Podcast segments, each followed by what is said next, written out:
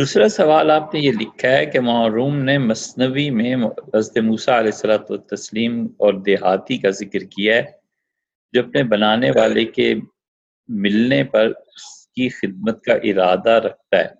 مولانا کی بات کا مقصد کیا ہے؟ مولانا کی بات کا مقصد بڑا عظیم ہے بھائی، مگر یہ ریکارڈ ہو جائے گا۔ یہ ریکارڈ نہ ہوتا تو اچھا ہوتا، کیونکہ اس بات سے نا ایک راستہ گمراہی کی طرف کو بھی کھلتا ہے۔ تو ہوتا یہ ہے کہ اب وہ والد گھر میں چینی لائے اور بچے کو ڈائبٹیز تھی تو وہ کھانے لگے۔ والد کیا کرے؟ اچھا بتاتے ہیں، آپ سے عرض کرتے ہیں۔ مسئلہ یہ ہے محروم نے بیان کیا، بہت معمولی بات ہے۔ آپ جانتے ہیں کہ آدمی کبھی کبھی مغلوب الحال ہو جاتا ہے۔ جو حالت اس پہ تاری ہوتی ہے، اس کے غلبے میں پگھل جاتا ہے۔ بالکل ختم ہو کے رہ جاتا ہے۔ اور یہ حال کا غلبہ اس سے کوئی بھی مستثنا نہیں۔ اللہ تعالی کی ذات پاک کے علاوہ یا فرشتوں کے علاوہ، کیونکہ انہیں ادراک نہیں نا، ان احوال کا جو انسان پہ بیتتی ہے، ہر آدمی کسی نہ کسی حالت سے مغلوب ہوتا ہے۔ یہ وقتی چیز ہوتی ہے، پھر گزر جاتی حضرت رسالت پناہ صلی اللہ علیہ وسلم پہ کبھی کبھی کسی حالت کا بہت غلبہ ہوتا تھا۔ مثلا وہی نازل ہوئی ہے کہ آپ منافقین کا جنازہ نہ پڑھیں۔ سیدنا موسیٰ علیہ السلام منع بھی فرماتے ہیں۔ عرض کر رہے ہیں کہ اللہ کے رسول اللہ نے یہ فرمایا اور ستر مرتبہ، آپ نے اچھا میں اکہتر مرتبہ پڑھ لوں۔ اللہ کے پورا علم تھا کہ اللہ تعالیٰ ان کی مغفرت نہیں کرے گا۔ لیکن اس کے باوجود رحمت کا اتنا غلبہ تھا کہ کسی طرح کچھ ہو ہی جائے۔ آدمی پہ حال کا غلبہ ہوتا ہے۔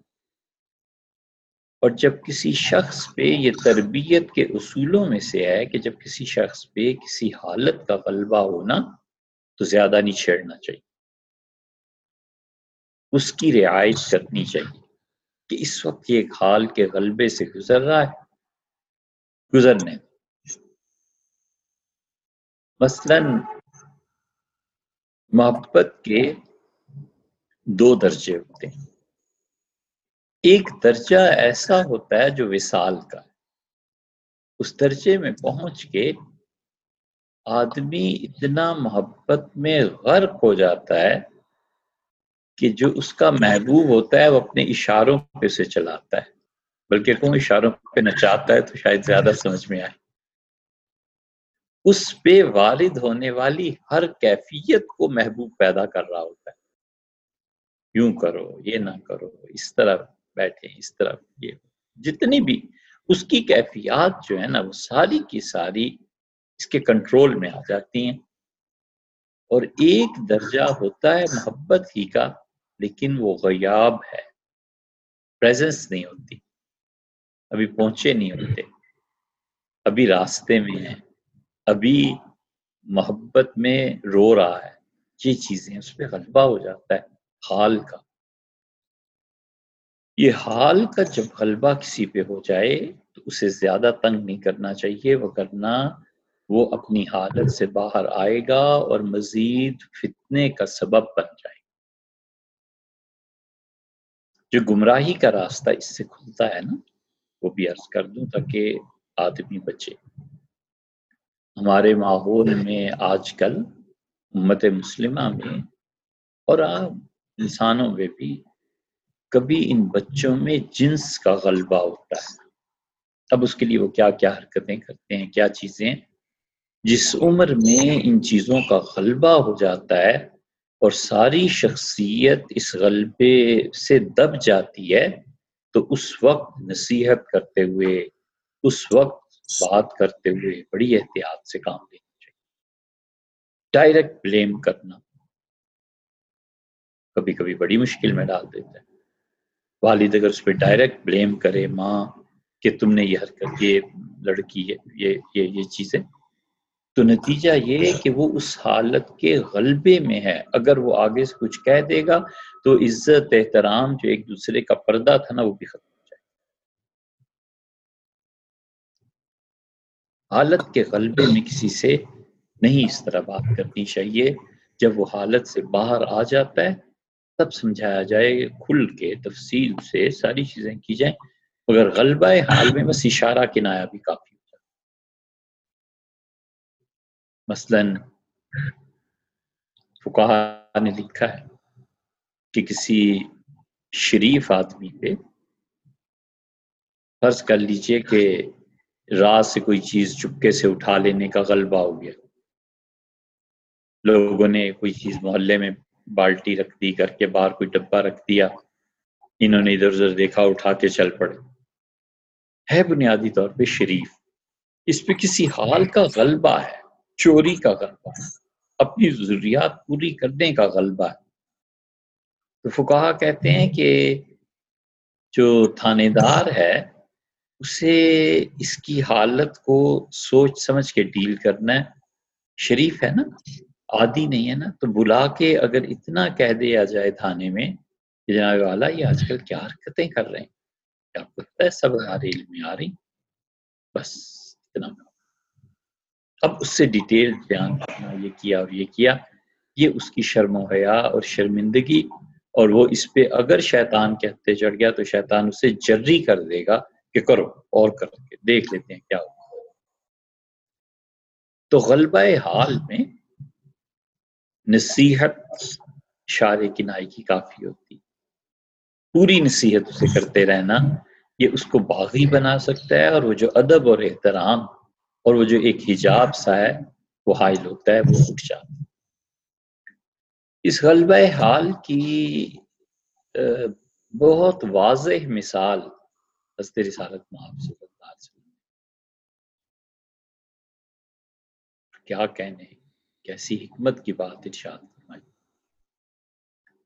ایک اور مثال بھی ذہن میں آ گئی۔ تو وہ وہ مشہور حدیث ہے آپ نے سنی ہوگی۔ کہ ایک آدمی توبہ کرتا ہے، پھر وہ اتنا خوش ہوتا ہے جیسے اونٹ جنگل میں گم ہو گیا اس کا، اور جب وہ اٹھا اس کی آنکھ لگ گئی اور اس نے اپنے اونٹ کو اپنے سر پہ دیکھا تو اس نے کہا، ارے اللہ کا شکر ادا کرتے ہوئے اسے کہا اے پروردگار، تو میرا بندہ ہے اور میں تیرا رب ہوں۔ وہ خوشی میں الٹا کہہ گیا۔ حضور صلی اللہ علیہ وسلم نے اسے بیان کیا اور کوئی چیز اس پہ ارشاد نہیں فرمائی۔ ان کا سکوت ان کی خاموشی بھی تو دین ہی ہے۔ اس کا مطلب ہے اس آدمی کے غلبہ حال کو آپ نے تسلیم کیا کہ آدمی پہ کبھی ایسی حالت کا غلبہ ہو جاتا ابن ماجہ میں ایک حدیث آئی ہے۔ محدثین نے اگرچہ اس کی صنعت پہ بڑا کلام کیا، ان کا بعض کا خیال ہے کہ یہ حضور صلی اللہ علیہ وسلم کی بات نہیں ہے۔ لیکن جو بھی بات ہے وہ اتنی سی ہے کہ آپ نے فرمایا جب دو لوگوں کو آپس میں محبت ہو جائے تو میں اس کا حل نکاح کے علاوہ اور کچھ نہیں سمجھتا۔ بڑی گہری بات محبت واقعی ہو جائے تو نکاح کے علاوہ کیا چاہ رہا ہے؟ اب اس نہ ہو محبت اور حقیقت میں اس کے علاوہ کیا چاہ رہا ہے؟ کار تو معروم نے مصنوی میں اسی بات کو بڑی حکمت سے بیان کیا کہ اس پہ اللہ کی محبت کا اتنا غلبہ ہو گیا تھا، اتنی غالب آ گئی تھی کہ اپنی ہر چیز گن گن کے کہتا ہے کہ میں اللہ تیرے بکریوں کا دودھ لاؤں، مکھن لاؤں، فلاں چیز، اور تو جب شام کو آئے میں شام کو آؤں تو تو تھکا ہوا ہو، میں تیرے پاؤں دباؤں اور میں تیری بال سنواروں اور اس طرح اس طرح، یہ سب اس پہ حال کا غلبہ ہے۔ اور سیدنا موسیٰ علیہ السلام والسلام چونکہ نبوت میں حال کا غلبہ اگر ہمیشہ رہنے لگے تو دنیا کے انتظامات کہاں جائیں؟ انتظامی امور ہیں، دنیا چلانی ہے، لوگوں کو صحیح رکھنا ہے۔ اس سے کبھی تو کسی پہ حالت کا غلبہ ہو تو آدمی کہے، چوبیس گھنٹے حالی کا غلبہ رہے یہ تو ٹھیک۔ نہیں ہے، کچھ نہ تو، کچھ تو کرنا ہے۔ اس لیے انبیاء علیہ صلاحت والسلام اس دنیا میں کام چلانے کو، ان سب چیزوں کو بہت زیادہ حدود، قیود، وہ پورا ایک قانونی پہلو ہوتا ہے، دین کا وہ لحاظ رکھنا بھی ضروری ہے۔ مثلا بچے پہ کسی حالت کا غلبہ ہے، غصے کا، اس کا، وہ چیزیں اٹھا کر ادھر ادھر رکھ رہا ہے، پھینک رہا ہے۔ تو ماں باپ بڑے اس حالت میں بھی ناراض کی نہیں ہوتے، چیزوں کو پھر بھی سنوارتے رہتے ہیں کہ بیٹے یہ نہیں یہ نہیں۔ آپ بیٹھیں، بات کریں۔ وہ جانتے ہیں کس حالت کا غلبہ ہے۔ بھی علیہ السلام کا تعلق امتوں کے ساتھ اس محبت کا ہی ہوتا ہے۔ آپ دیکھتے نہیں، حدیث میں کیا آیا ہے؟ حضور صلی اللہ علیہ وسلم نے سٹوننگ کا حکم دیا، رجم کا۔ جب بدکاری گواہوں سے ثابت ہو گئی ابو داود کی روایت میں آتا ہے کہ وہ لڑکا جب اس لڑکی کو پتھر پر پڑے تو اس پر جھک گیا تاکہ اسے پتھر لگے، اس کی محبوبہ بن جائے۔ کیسی محبت ہے، کیسا تعلق۔ لیکن اس کے باوجود سزا جو معاشرے میں ہونی چاہیے تھی، ہوئی۔ تو اس موسا علیہ السلاۃ والسلام پہ ان انتظامات خضر کے معاملے میں آپ نہیں دیکھتے، انہوں نے تین مرتبہ خضر علیہ السلام کو کہا کہ یہ کیا تشین بہت ہی خراب حرکت کی اس بچے کو مار دیا کشتی توڑ دی یہ کیا یہ کیا۔ یہ سب چیزیں نبوت سے تعلق رکھتی ہیں۔ تو انہوں نے اس غلبہ حال کو سے ٹوکا۔ گفت موسا ہائے ہیرا سر شدی۔ تو, تو مسلمان نہ شدے کافر شدی۔ ارے تم مسلمان شدے کافر ہو گئے ہو۔ خدا کے لیے تجسیم کر رہے ہو نا پرسانیفائی کر رہے ہو۔ اور اس نے آگ بھری اور جنگل کی طرف۔ وہی آمد سوئے موسا خدا۔ اللہ تعالیٰ نے موسیٰ علیہ السلام کو وہی کی اور فرمایا، بندہ من ازمنم کر دے جدا۔ میرا بندہ مجھ سے دور کر دی تو برائے وصل کر دے۔ نام آپ کو اس لیے بھیجا تھا کہ آپ جو ٹوٹے ہوئے ہیں انہیں جوڑ دیں۔ نہیں برائے فصل کر دینا اس لیے تو نہیں بھیجا تھا کہ جو پہلے سے جڑے ہوئے ہم نے بھی آپ توڑ رہے تو انہوں نے یہ سکھایا ہے۔ کہ جن لوگوں پہ کسی حالت دنیا کمانے کا غلبہ ہے۔ گاڑیاں لی ہیں بیکار گھر بنا لیے، کوئی فائدہ نہیں۔ اور دنیا دولت جمع کیا جا رہا ہے۔ اب ڈائریکٹلی اس دنیا کو ہٹ کرنا اور یہ سمجھنا کہ بڑی نیکی کا کام ہے، ایسے نہیں ہے۔ اس پہ ایک حالت کا غلبہ ہے۔ بابا، وہ دولت کمانے کا غلبہ ہے۔ اسے کسی اور طریقے سے ڈیل کرنا چاہیے، یہ حکمت کی بات